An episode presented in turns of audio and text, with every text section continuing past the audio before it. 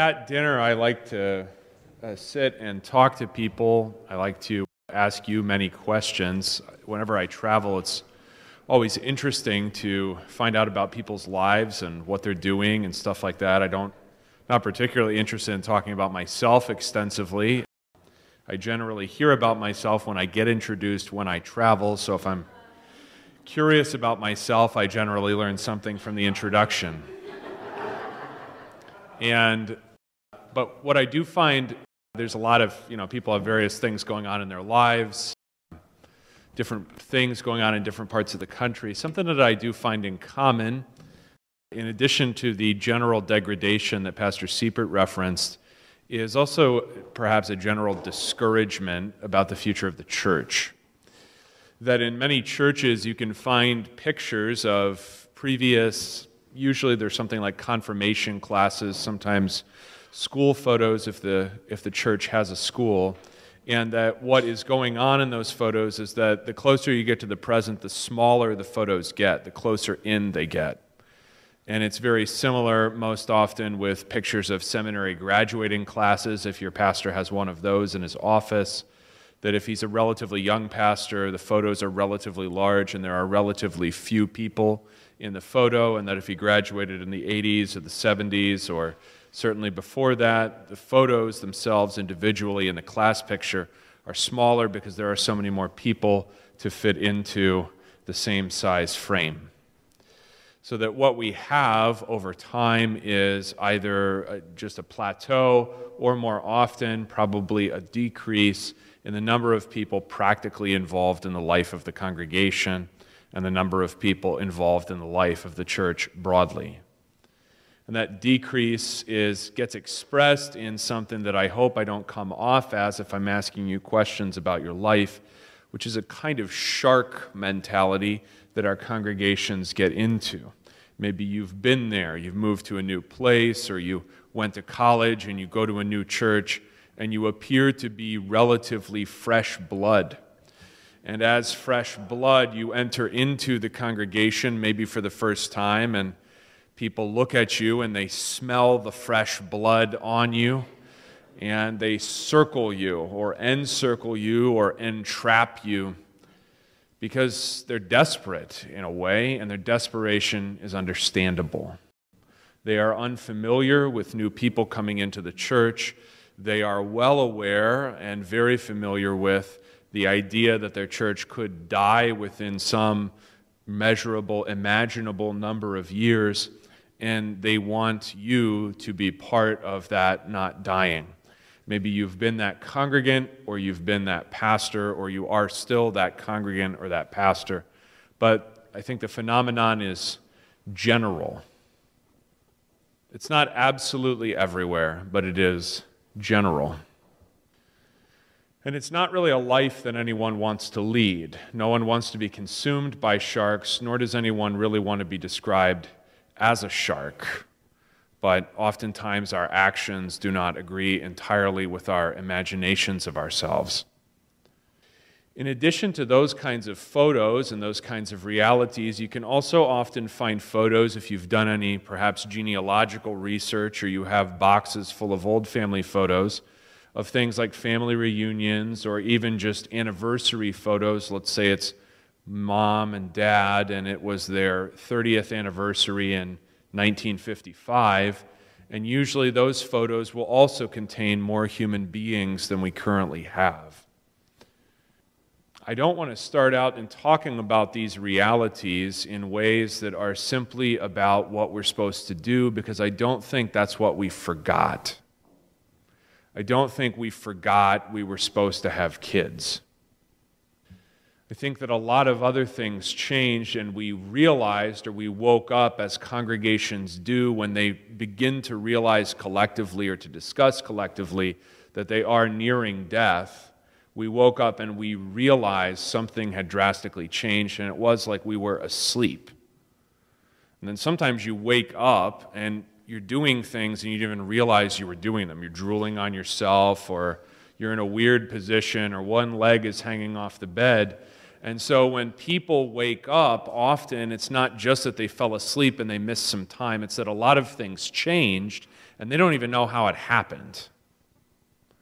And I think that that is perhaps the place to start. Because about this reality, sometimes it is suggested that the very simple solution is for us to be, for Christians in the United States generally, who have the same general difficulties, to be more evangelistic, that is, better able to communicate the gospel to unbelievers and then to bring them into the faith. I have absolutely no problem with that. I even say sort of the same thing myself a lot. I don't, however, say that that is really the solution. Here's why. Most people of any religion come by that religion via their raising. That's true for practically any religion, practically anywhere in the world. So, if there are going to be people in any kind of a church, most of them will have come into that church or into, let's say, church generally. Perhaps they switch from being a Methodist to being a Presbyterian or something, but they will have come into church by virtue of having been raised more or less in church. And I think it's a mark of the health of many churches, of many synods, the degree of loyalty that their people have. Lutherans are still markedly loyal to their church in a way that, regardless of reduced numbers, many denominations would envy. That is, when a Lutheran moves to a new place, generally he's asking, Where is the Lutheran church? That's not true for many churches. For some churches, it's just not true at all, and that's a good thing. If you are raising your children to be Lutherans, then not only are you raising them in specific ways, you're also raising them to be loyal in that very basic way. And it's that loyalty to heritage, loyalty to raising, that is going to really ensure that there is a future. There will be people who, like myself, were not raised in this, who become Lutherans or become Christians, but the numbers of those are always vanishingly small. The numbers of other former Episcopalians I've met in my travels, I could count on one hand, and maybe half of one hand. There are not many of us. So, most people are going to be raised to be what they are. Most people are not currently in the United States being raised to be Christians. What's going on? What could change? If we woke up this way and we realized that several embarrassing things were wrong, what did change that got us that way? We're going to suggest two different things. We could have brought in more numbers and there are subsets of these two different things that I think you could divide and subdivide if you were so inclined. One thing that changed was a very basic understanding that life is not a gift. A basic understanding that people in the United States have that life is not a gift.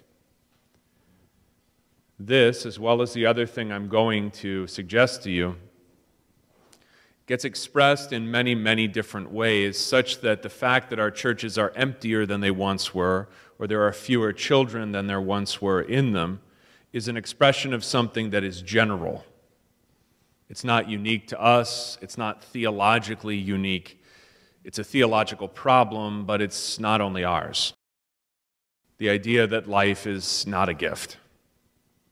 This is, of course, very simply, easily, legally, and politically recognizable in the debate about whether it is okay to murder innocent children in the womb.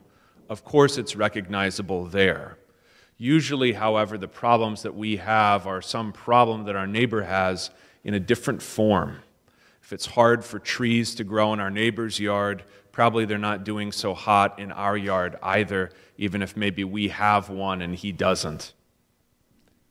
So, the idea that life is not a gift makes it thinkable that if there is someone who is dubiously alive or dubiously and independently functioning human being in the womb, then we could, of course, kill him because life is something that I make for myself.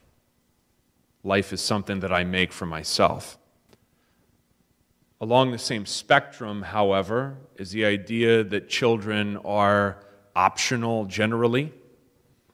or that children are at my disposal as to their number, assortment, intellectual capacities, and lots of other things you could pick. So most people pick the number of their kids.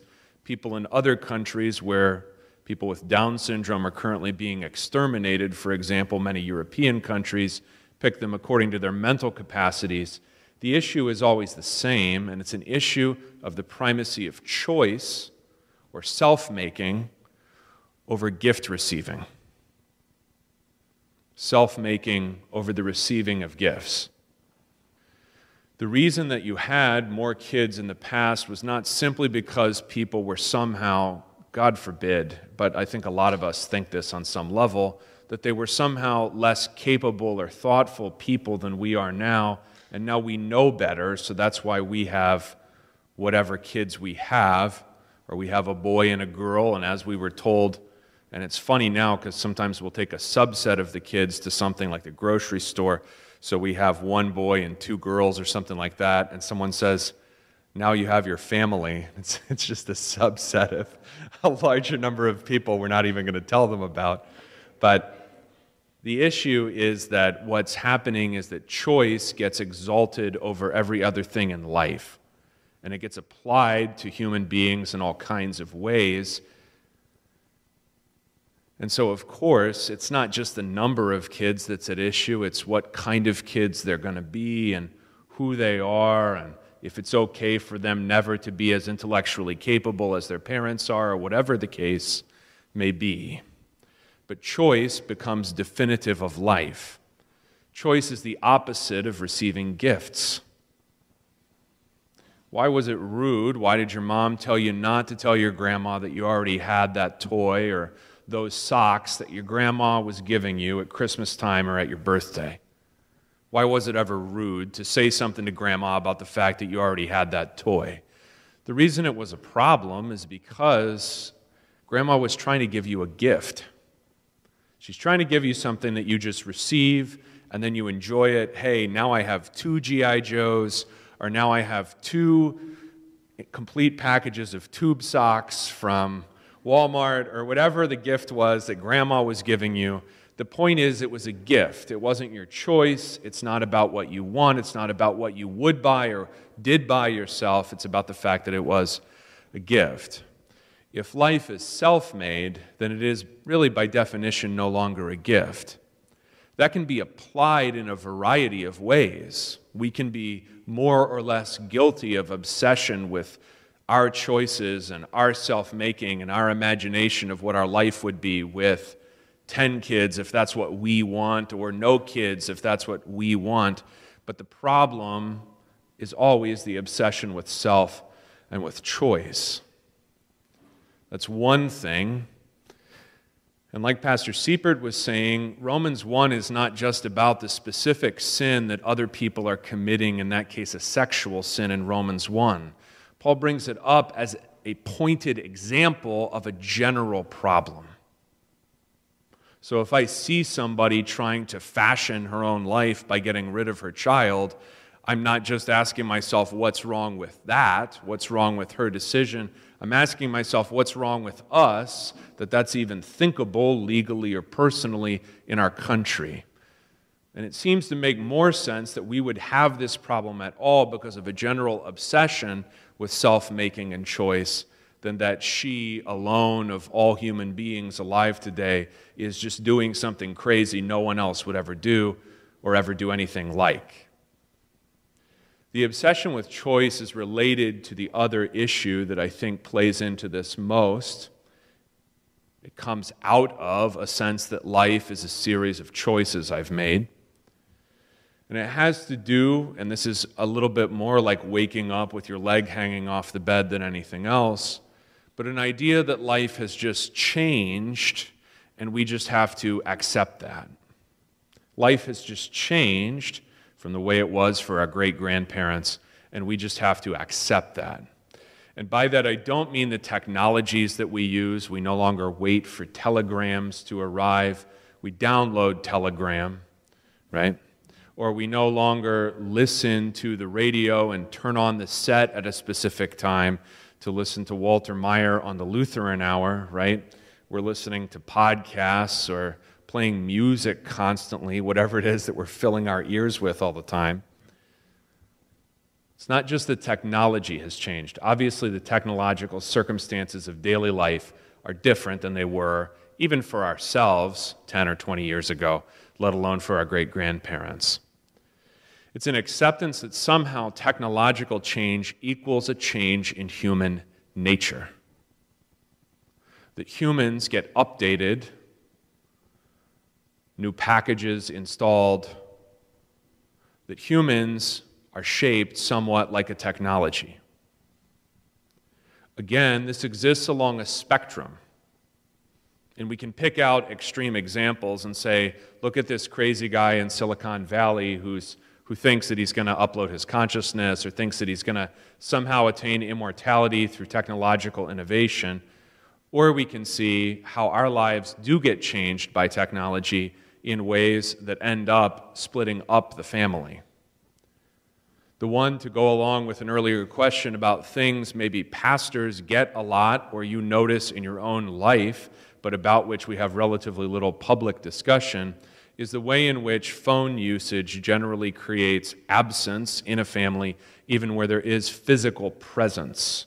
So the person is in the room with the other person, but only one person needs to be on his phone in order for the absence to be created, whereby it's like he is not there. That wouldn't really be happening if human nature were changing like technology changes, where you know, they could put apps on their phone to tell them to get off their phone, or the phone could lock them out of certain programs at a certain time or something. But the reason that's not going on, even if the person is sitting there scrolling and feeling guilty about the fact that he's scrolling, but he continues to scroll, the reason that's not happening is because the human nature is still addicted to whatever is going on on the phone, even though the technology itself does exist for him to stop. The problem there is not that not enough people have done uptake on some new app that's going to help them focus more. It's that in and of themselves, the way to avoid life is not to focus. The way to avoid the responsibilities that the gifts of family entail is to stay away from them. The way to avoid the weight of presence is to pursue absence. It's that combination of a delusion that life is not a gift, along with an illusion that somehow human nature will change fundamentally or has changed fundamentally so that the rules are different than they were for our great grandparents, who might have even policed kinds of things like not putting our elbows on the table, and we just think that's absurd now. But they had a certain way that they wanted people to be present, and it's not just that we're allowing the elbows on the table, it's that we don't even require you to really look at each other when you are in the same room. So, if self making is a problem, out of self making comes the idea that somehow human nature has changed sufficient that all bets, all rules inherited from the past are off. In this case, of course, heritage, the word itself, sounds like a matter of just antiquarian interest. If I were to talk about my heritage, like my family, or my heritage, like my church, to talk about that just seems silly because, of course, life is what you make of it, and life is always changing because I am always getting updates to my various apps. You see here how changes in what we call in the Lutheran Church the orders of creation, or sometimes we would call them the, the estates, especially the estate of the family, how these things always end up affecting whether the gospel gets heard or how the gospel is heard. That is, as we said, in a way that we thought about kind of in life experience terms earlier. The way that people live their lives and whether they hear about Christ in their own families does generally affect whether they believe in Christ later on at all. The three estates are a way that Lutherans have historically talked about the different realms of life God puts us in, commonly grouped into church, state, and home or family. Our first contention for this hour is that if the family is the one that's most messed up, the other two can't help being horribly awry. I'm not really surprised at the declining numbers of kids in the confirmation pictures because the family is the thing that was attacked most severely in that time as those numbers went down. There have been upheavals in the church, that's for sure. But most congregations are not living day to day, week to week over specifically churchly controversies.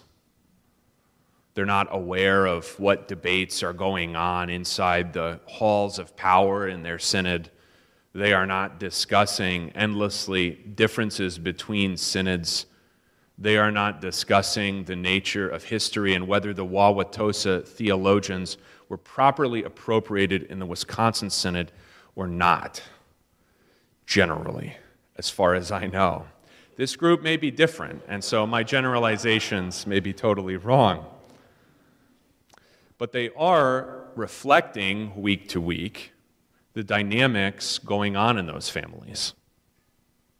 The families the people come from, even if they don't or can't bring their families with them to church, and the dynamics inside those families that are in the church together, they are reflecting those. Even if it's a sort of anonymous suburban congregation where people barely know each other, down to a rural congregation where people often will share life together day to day, see each other regularly, regardless of whether you know each other well or you don't, you are engaged in each other's families all of the time. Just like when you're talking to somebody, you're hearing her mother's way of saying things because she's reflecting that, or his father's way of moving his hands when he talks, which is exactly what I'm doing right now.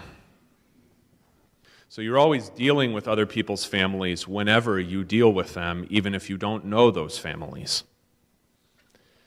It's why these questions about self making or fundamental changes in human nature, both of which I think are wrong, we do not make ourselves, and human nature does not change except in Christ for the better. It's why those assertions matter, those falsehoods matter so much. It's not just a numbers question that you would have to think about like you're desperate and you haven't gotten a new member in roughly 19 to 20 months and the last new member you got left.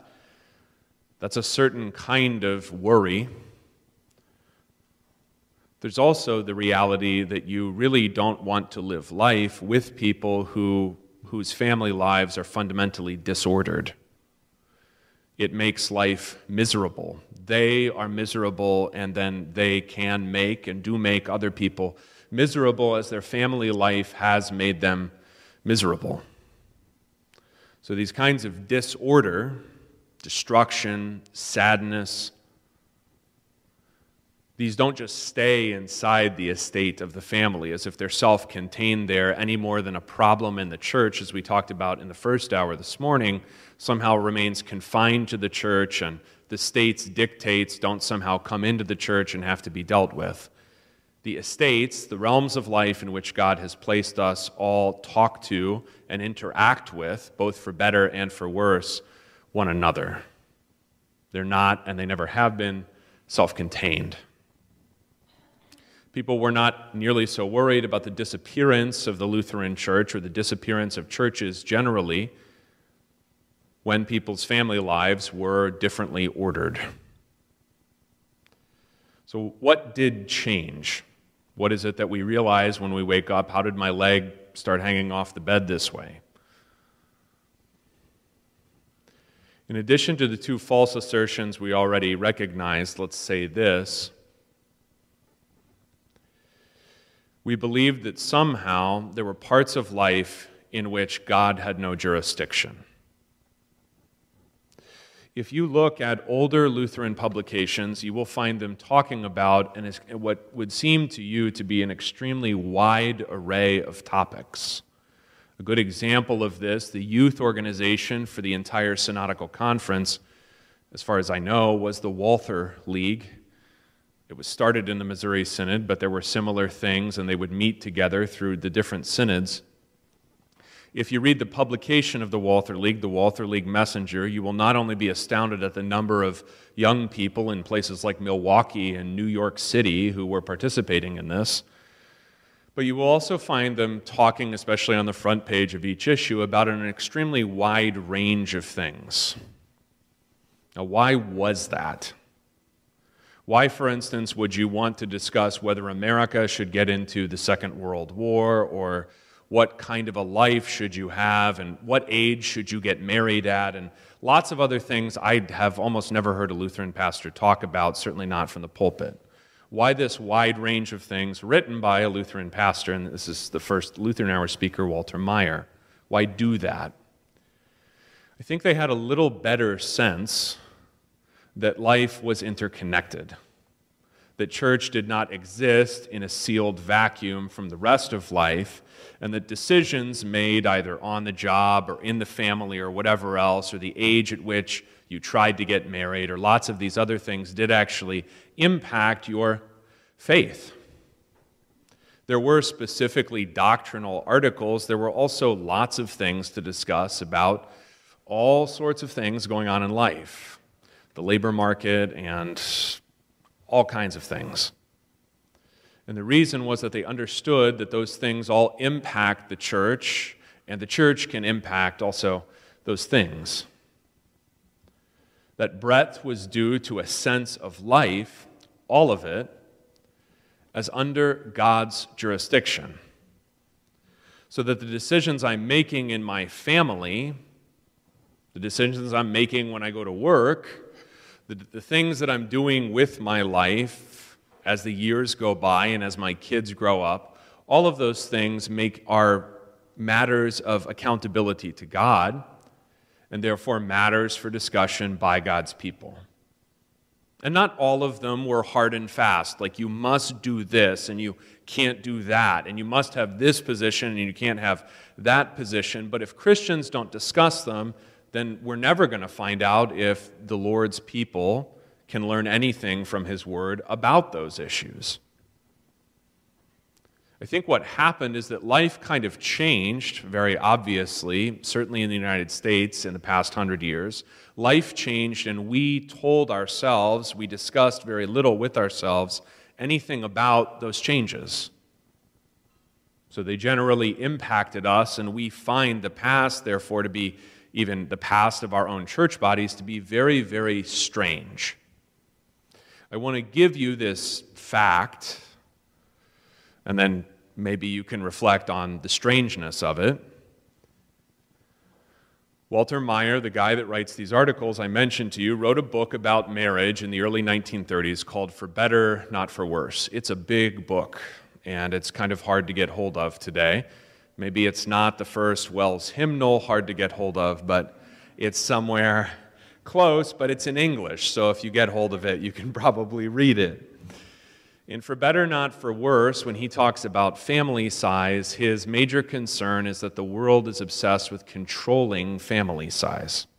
He identifies that as a difficulty not only in Protestant churches, but also in the Catholic Church, because he says Catholics are trying to come up with an excuse to control family size, which is precisely what they did. That's what natural family planning is. You plan so that you don't have a kid this year. His issue there was that what's happening in that dynamic is not just that certain technologies are being used, that's kind of the Catholic critique of birth control historically, but it's that you are living in a way that children are made to seem something that in the scriptures they are not. And the best way to understand this from the scriptures is to contrast children with something that we do have a lot more of in every American church, especially the Lutheran church, than we used to. If you look at an old confirmation photo from 1912, the dresses that the girls are wearing and the suits that the boys are wearing are probably the only dresses, the only really nice ones, and the only really nice suits that those kids own. They don't have two of them we have a lot more money than we used to. Maybe in the future we're going to have less money. Maybe. Maybe more of us will be renting than we used to. but that happened in the past too. Most Americans used to not own their homes. We have a lot more money, we have many fewer kids. Take a look at what the scripture says, and this is kind of a word study thing for you. I'm not going to go into specific passages right now, except to mention the Psalms 127 and 128, and then contrast them with the discussion of money throughout the Gospels. In Psalm 127 and 128, you're going to see children described as both a blessing and a reward, like a really, really great thing. And there really isn't qualification of that or hedging on that. It doesn't say, well, and if your kid has these kind of physical or mental difficulties, then mm, or whatever, it's just they're great. The fruit of the womb is a reward there in 127 and 128. And the man whose children are growing like it says wild olive shoots, and generally we don't know much about olives in northern places but they do grow in sort of a wild way, in the same way grapes do if you don't trim them back. They just kind of spring up. That's the description of children, and the wife is a fruitful vine, and this is a wonderful thing. Okay? So that's kind of kids. There are other places to go. Behold, I and the, and the children the Lord has given me. Lots of places to go. That's kids. Money is set on the other side, not as in its own way an absolute evil, such that touching it is bad. It's not money that is the root of all evil, it is the love of money. But money does, in a way that we don't generally discuss in American churches, burn a hole in your pocket. That is, if it's not received as a gift and used as a gift, it tends to become an enormous burden. Most people who die suddenly in the scriptures are quite wealthy or at least arrogant, usually both. Certainly in Luke's gospel, money becomes a burden such that the rich fool, as well as the rich man, contrasted with Lazarus, die with a lot on their hands.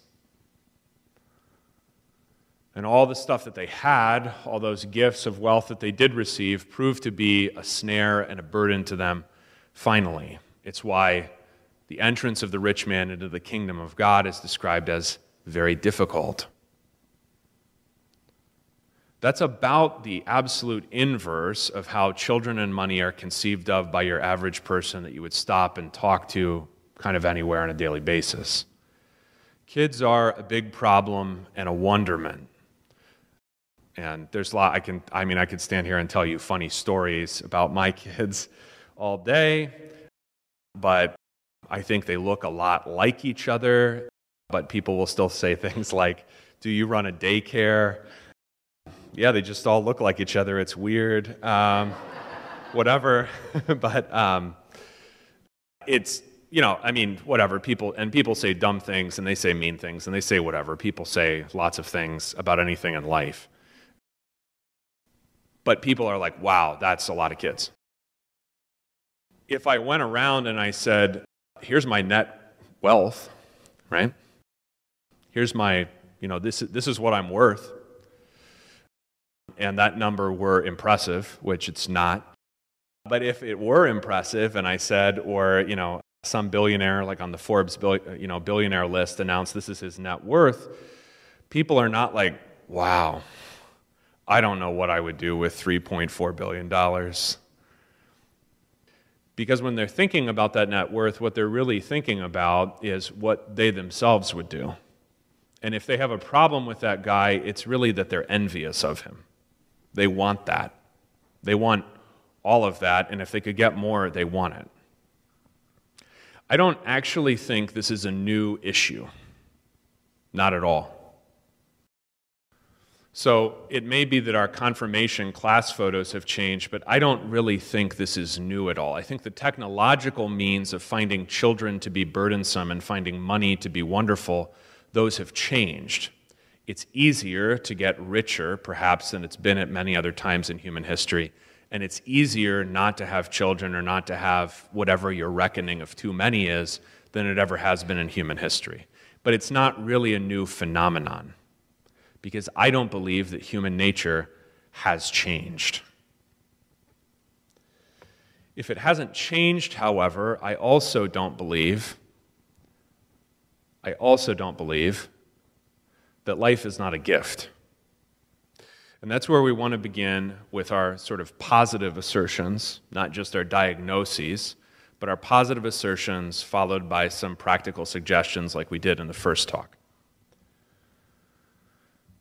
I think what we have to recognize, first of all, is that if children are a reward or a gift, then life itself generally is also the same. Children are, for that very reason, used by Jesus as examples of how to be alive, especially in relationship to God.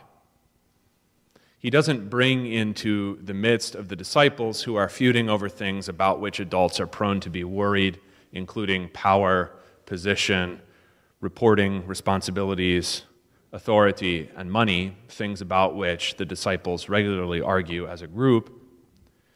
He puts a child in their midst because a child is someone who is living in dependence, in space dependence. A child has to. He doesn't really have a choice.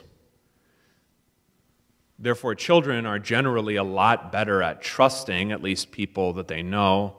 I think mine are maybe a little bit more suspicious than other people's children, which causes us some embarrassment when we meet new people, and my children are cold, hostile, whatever the case may be.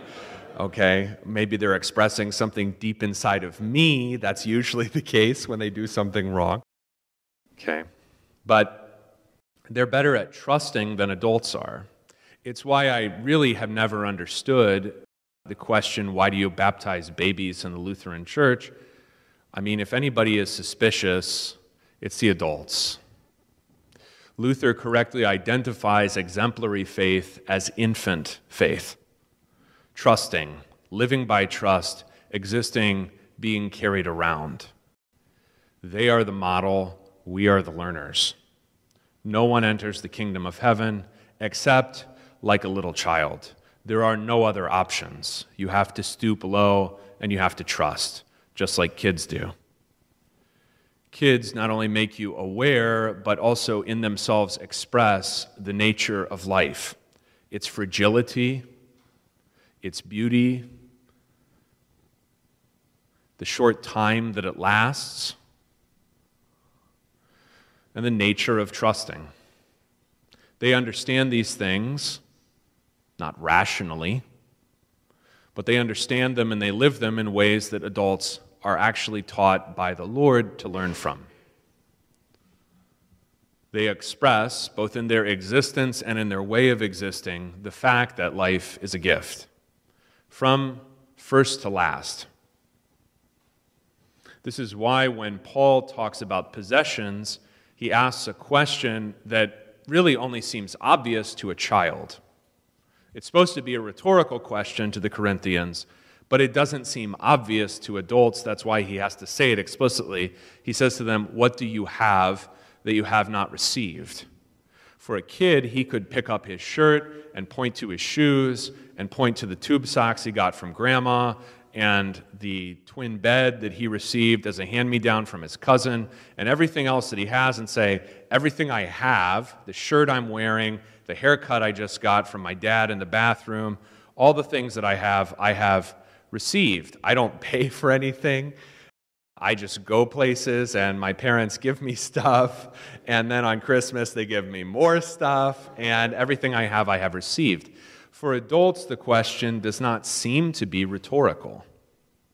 For adults, the question, what do you have that you have not received, is something that we actually have to spend time reflecting on and beginning to think about the talents that we have as gifts, as in the parable of the talents, or thinking about the home that we live in, the mortgage we pay for, and all the rest of it, somehow by hook or by crook as some kind of gift that the Father has gotten into our lives.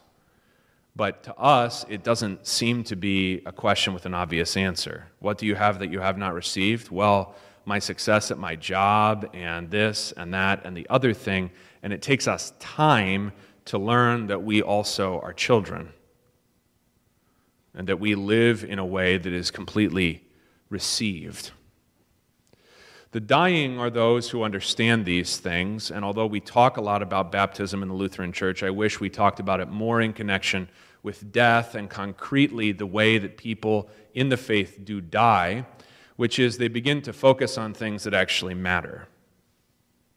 The dying generally have a grasp, a right side up understanding of that inversion that we described earlier, that inversion of the value of money somehow being greater than the value of children. I have never attended a person who was dying, male or female, rich or poor, who ever called for his money. Please bring me my money before I die. My money is on the plane from Seattle, and I hope that it gets here before I pass. My very impressive W 2s from my 50s and my highest earning years at the company, they're on the plane from DC, and I hope that they're able to be with me for a couple of days, Pastor. Please bring my W 2s with me when I go and they transfer me to hospice. Never happened, not even once. I have seen only children struggle with the death of their mother after their father has passed five years earlier. I have seen people say things about they wish they had more children to come around. And I have certainly seen everybody who has had children say that they want their children to be with them. It's kind of a truism about death that it's a wonderful thing to be surrounded by friends and by family. So it's generally the dying who show us much more clearly. They're the best adults that I've ever seen get close to the way that children live, where my children don't worry nearly as much about stuff as by the fact that their older sister is at a sleepover and they haven't been there for maybe 10 hours, and when are they coming home? So they just have a clearer grasp of what is important generally than adults are able to have, at least before their dying day. If life is a gift, then it's also true that human nature does not change apart from Christ. So we're always going to have this problem. I don't want to, and I hope I did not in the way that I framed it, suggest that having more children is there in order to fix denominational difficulties or congregational sizes or to make your Thanksgiving dinner that much more joyful. Children are not, as we are so prone to use all of God's gifts, children are not a means to an end. The nature of God's gifts, whether children or anything else, is that they should be enjoyed for their own sake. Family is enjoyed for its own sake, it doesn't have to be a means to an end. What I am suggesting, however, is that the flourishing of families is actually going to have lots of other effects in life. That you, when you meet someone who was raised well or a family that is happy being what it is, then you are encountering something that is blessing all the other realms of life that that family steps into. Like we said earlier, life begins, but it does not end at the front door in the home. And that'll connect us to some of the practical suggestions we have in about the. I'm going to take another 15 minutes for myself, and then we'll stop for any kind of questions that you have. The practical suggestions. So, one of the things that we saw with the understanding of children and money is an inversion. So, we're going to suggest that what we're doing here is trying to turn certain things right side up or at least closer to right side up than they currently are, because right now the bowl is turned upside down and it's empty. And that's an image of life that God uses when he is punishing his people. It's used first in Deuteronomy and then repeated in the prophets that in his punishment of them, he will shake them off and shake off everything they have in the way that you do when you turn the bowl upside down, wipe it, and then f- like flip the dishwater out of the rag and the bowl is completely empty. There's nothing in it anymore. And a lot of us have looked at our congregations and envisioned the bowl empty and upside down, completely clean in the worst possible way. In the way that God, when He talks about famines in the scriptures, speaks about having cleanness of teeth. Your teeth are clean not because you brush them, but because you have had nothing to eat, empty. There's an upside downness to life that I think has been there for a long time. It inheres in sinful human nature. It's simply becoming more and more obviously and openly expressed. So, if I can express a difference between 100 years ago and now, it's not that human nature has changed, but it is that, especially technological changes and other kinds of changes, have made human sin much more openly and obviously expressed that also creates more sin. I don't believe that there were kids in elementary school in 1922 trying to imagine what it would be like if they turned into cats. Now, there are kids in school, I'm not, this is not scare tactics, this is like life. There are kids in school now pretending to be cats, dogs, other things. What's going on? Because a lot of people, especially if you weren't paying attention, see this as something totally new. But this is in the nature of sin, not only to turn life upside down so that boys would want to be girls and girls boys, or humans would want to be something else, but okay, some humans want to pretend to be cats, but a lot of humans think they're supposed to turn into angels when they die, which is a denigration of the glory of being human and the fact that it is human nature that is seated on high. Okay? So problems are always here, but especially when sin gets emboldened, then it begins to express itself in a way which is exceedingly sinful. And that's where we are now, for sure. Things openly expressed, things clearly expressed. And in the baby carrier behind me in the security line on the way here, now this was Denver, not Wisconsin, so but there was a lady with a baby carrier like my wife has for the little ones, but there was like a little white dog inside of the baby carrier with the legs splayed out like a baby. I don't think the dog was comfortable. okay? I don't look at that lady or that dog and think, like, oh, what a horrible person. I think that that's on some kind of spectrum with a lot of other things, and a lot of life is turned upside down. What can we do to turn it right side up? First is the basic idea that the scriptures are actually sufficient not only for faith, but also for life. So they show us how to be wise in daily life. They show us how to be wise in daily life, especially parts of the scriptures that are relatively neglected in our lectionaries, such as Proverbs. They give us not just advice, but principles that we're supposed to meditate on and then figure out how to apply so that life has a certain shape for which it is set up. That is, that in life, it doesn't matter nearly so much how I feel or what I think apart from the scriptures. What matters is what I learn from the scriptures about how to be. Unfortunately, I think a lot of times in the Lutheran church, we can find discussion of that reality to pastors. We do tell pastors they have to be a certain way. We rarely tell mothers or people in business or lots of other things what the scriptures teach them about their lives and what pattern that has.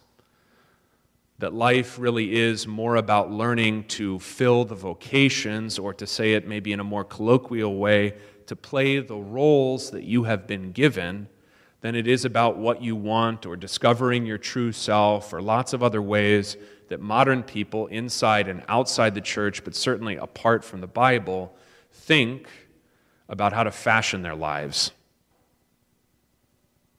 Pick up your cross and follow me is not an invitation to self discovery, it's an invitation to death. You die in your role as a mother or as somebody who's actually honest at work or as someone who doesn't lie to the other people that you are on your city council with, or whatever role you have, it always entails death. It always has. And if that was enough for your master, it's going to be enough for you. Maybe over and over again. into that understanding that life has a certain shape that the scriptures describe, however, is also the understanding that it is inside that life, shaped by the scriptures, that you find God's gifts. Often contrary to your own expectations. Contrary to your own expectations, a Christian marriage that has the husband as the head of it is not, in fact, a way of destruction, sadness, and misery. Since it is the way that the Father relates to the creation and the way that the Christ relates to the church, it is a way of joy, of peace, of security. It is a way of blessing, not of curse. It's only in that life that you actually discover that truth. You can hear it said, you find it to be real as you live it. It's a good thing, I think, for example, that pastors forsake and the church supports them in their income. Why?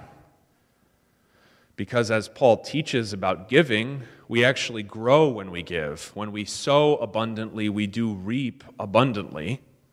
And that if the pastor is giving up one thing and then giving his heart to this, he will grow in ways that he can't imagine when all he's thinking about is giving up this particular secure source of income and going instead into the church, where he'll never get paid as much, never, not again in his life. He won't know until he does it what it is that in giving up other things he is gaining in following this vocation. It is no different with motherhood or honesty or lots of other things that the scriptures give as a shape for people's lives. What I think we have missed out on as the confirmation class pictures have gotten smaller is not just numbers. We have, we do. I wish we had more Lutherans and more Lutheran churches, and I wish that the ratio of churches of any kind to the population had stayed about the same as it was 130 years ago, but it's probably about twice as bad as it was then. It's that I think we are missing out on certain life experiences in not following the vocations that God gives us. In the same way that we wouldn't have King David if his dad had said, All right, that's enough, because he's number seven or eight or something like that. In missing out on life, it's basically like the father puts a bunch of presents under the Christmas tree and we only open one. And then the question is, What's wrong with you, kid? what is the matter with you? Don't you want to open your presents? Because if it's an experience of life in which we learn truths that the scriptures display and then we find applied to ourselves, it's also the case that we will get to experience God's provision, His love, in a very rich way in the acceptance of life, especially of children, as gifts an openness that means that the day becomes something more like a surprise and a joy than anything else. And that is an easy thing to say as we sit here. And I'm not saying it so that you immediately nod your head and assent to all of this right away today, especially if this is the first time that you've heard some of these things. That's not really the point. The point is, what I am saying to you is borne out in life. If I experience life as a gift, especially family and children as a gift, then what I'm doing is setting up in my own life a source of joy that the world does not know of and does not depend on my performance. I don't have to share it with other people, it's my family. But also, I am who I am enduringly apart from my performance or even after my death.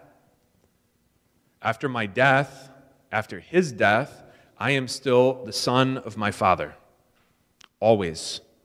That has nothing to do with who he is or when he dies or when I die or anything like that. We still belong to each other. I still love him because of his existence. In the same way, I am my children's father long after they and I are gone.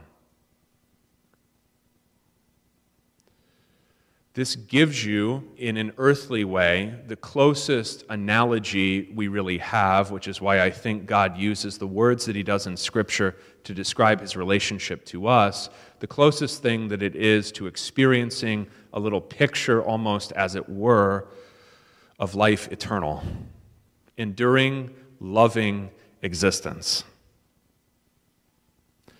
The family and the gospel are so closely interrelated that Paul begins to speak about the beauty of the gospel in Ephesians 5, he's supposed to be giving sort of a wedding sermon and explaining what the man and the woman are supposed to do, but he gets caught up talking about Christ and the church because God has put a little picture of the gospel in the relationship between the man and the woman.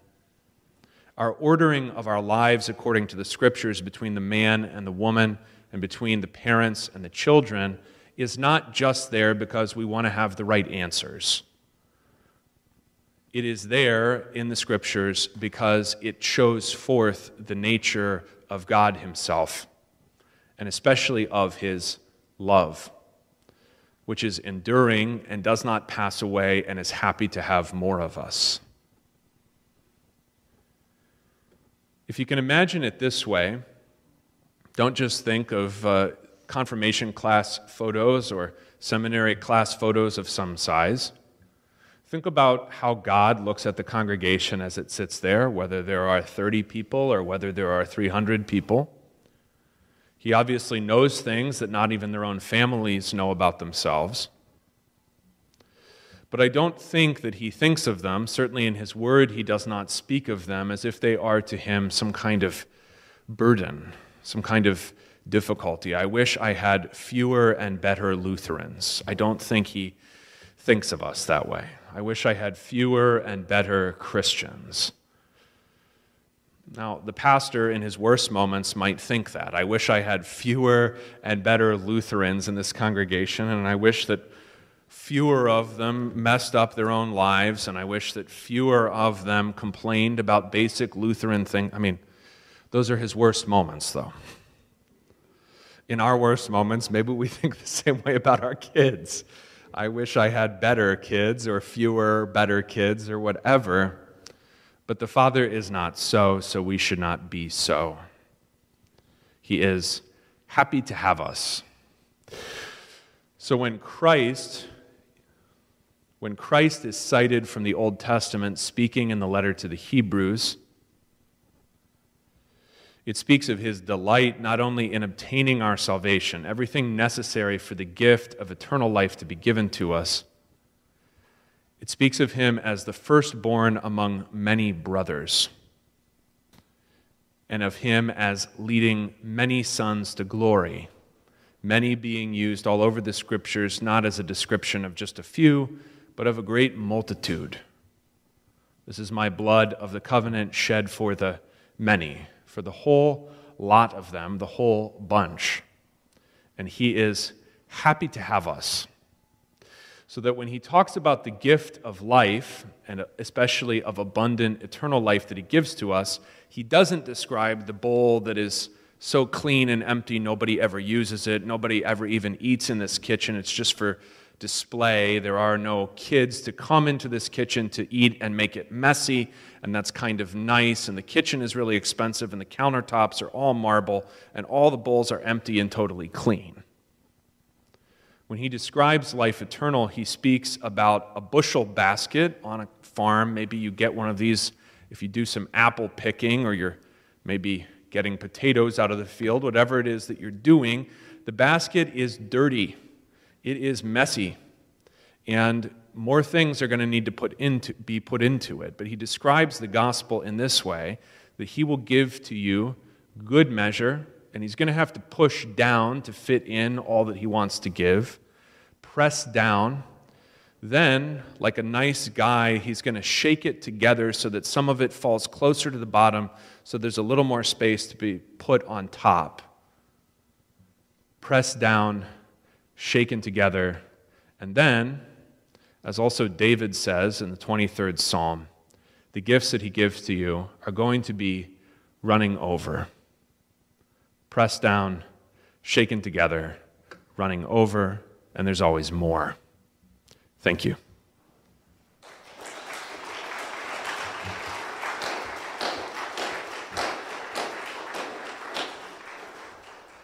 We have about uh, 15 minutes to uh, take some questions and comments. So, at this time, if you have a question or comment uh, back there at the stand, you can use that uh, microphone um, and we'll get started with that. We've, we've lulled them into just quiet somnolence, so we're okay. The chaplain is getting ready. Um, anybody? Okay, I mean, I, there are several things about approach here that are helpful to say about how to discuss family. I think the first of them is that um, modern people seem to have an issue immediately with the idea that there is a best way to do things. Okay, so there's kind of a baked in relativism to modern life that makes people feel irksome about the fact that you're saying there is a best way to do things. Um, and I think that there's, there's a lot that goes into that, but the basic understanding is that if I can never look bad to myself, I really can't ever repent. and if we don't allow the scriptures to speak, we will never look bad to ourselves. It'll just be like, well, I chose this form of life that is totally chaotic and that my children resent. And I chose this other form of life, but these are the same. And everyone knows on some level that's a lie. That's why when people discuss these things and they are relativistic, they'll say, you know, blank is just as good as the traditional family. You don't have to say that if you actually believe it. So if I'm an ugly guy and I say I'm just as handsome as Bill is, there's no reason, there's no reason, there's no reason for me to say that if I actually believe it. That would be like saying, well, I'm just as tall as, a, as an NBA player. Well, I'm not. It's silly. So there's kind of a there's a baked in relativism that you just always have to I, I kind of presume it, especially on personal matters, but that doesn't that can't really prevent you from speaking. But because that relativism is baked in, or, or even skepticism about there is a best way to do these things, I try to talk about them in a way, and I hope you heard this, that is related to the nature of God and of His gospel. That this is not a matter of you know me or anyone else being like, you you have to do it like this because that's the right way to, and you end up kind of sounding like a hall monitor because I don't think that's the nature of the life that God gives people, where you experience His gifts as if they are like, I'm so glad the hall monitor told me to stop running in the hallway. You're not. Like, you want to run, you know? Um, you just happen to be walking because he's looking at you and he's going to report you to the principal. So I try not to talk about these things as far as approach goes in a way that either reinforces relativism or ignores it. Because I think that people underneath relativism is always some kind of lie that they're telling themselves. This life that I've created that is totally chaotic and self destructive is just as good as your marriage. And they know it's not true, and that's the reason they're expressing the relativism that they are.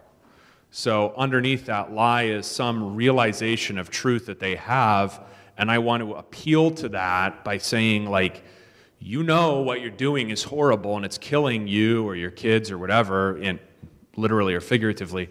So here's a better way of life, which is how God Himself presents these things in Proverbs, where the dad is telling the son, You're going to go out into the world. Here's a better way of life that your mother and I have taught you than what the world's going to present to you. Yep. Other questions? Other comments? Yeah, David, go ahead. Another thought. Um, I read an article by David Brooks on, um, I, don't remember the title exactly, but it was pretty much on the failure of the nuclear family. Yeah. And how it was not a good thing. Yeah. And there was some, I think, good takeaways from there, although you had to weed out the uh, modern ideas of children and so on and so sure. forth. But uh, one of the ideas out of there was that historically, families were raised around their families. Mm-hmm. So the children are raised around their grandparents, their aunts and their uncles, so on and so forth. Yeah. Growing up, I was that was my lifestyle growing up, mm-hmm. raised around my grandparents and aunts and uncles and whatever. Although we always thought the idea that it takes a village to raise children was a bad idea. Although I, now I'm looking at it, I'm like, I'm not sure that that's actually a bad idea, especially when it's a family village. Yeah. But if you look at the churches today, you talk about confirmation class sizes. Yeah. they've been reduced. Um, obviously, you see family sizes reduced. But then um, I think part of that goes with you don't have families that are worshiping together. So my children can worship with their great grandma in church because we all grew up there and they can go to church with her. Right. But for so many people, that's not the case. That's not the case. Because I'm living a thousand miles away from where great grandma is. And I think that at that point, you have to receive the church actually as brothers and sisters and live together in a way that families do. So, um, some of my kids, especially the older ones, will sit with other families or they'll sit with um, uh, a lady whose family doesn't go to church with her or just various things. And that fills out my children's experience of life in a way that if they were just with us or just with people who are just like we are, would not at all be filled out. Because I think the primary value of grandparents is passing things on, but also just giving a different perspective on life than their parents give. Um, and uh, that, that can be at least supplied in, in some way by the different folks in the congregation. That the congregation is there not only to worship together, but also to, to live together.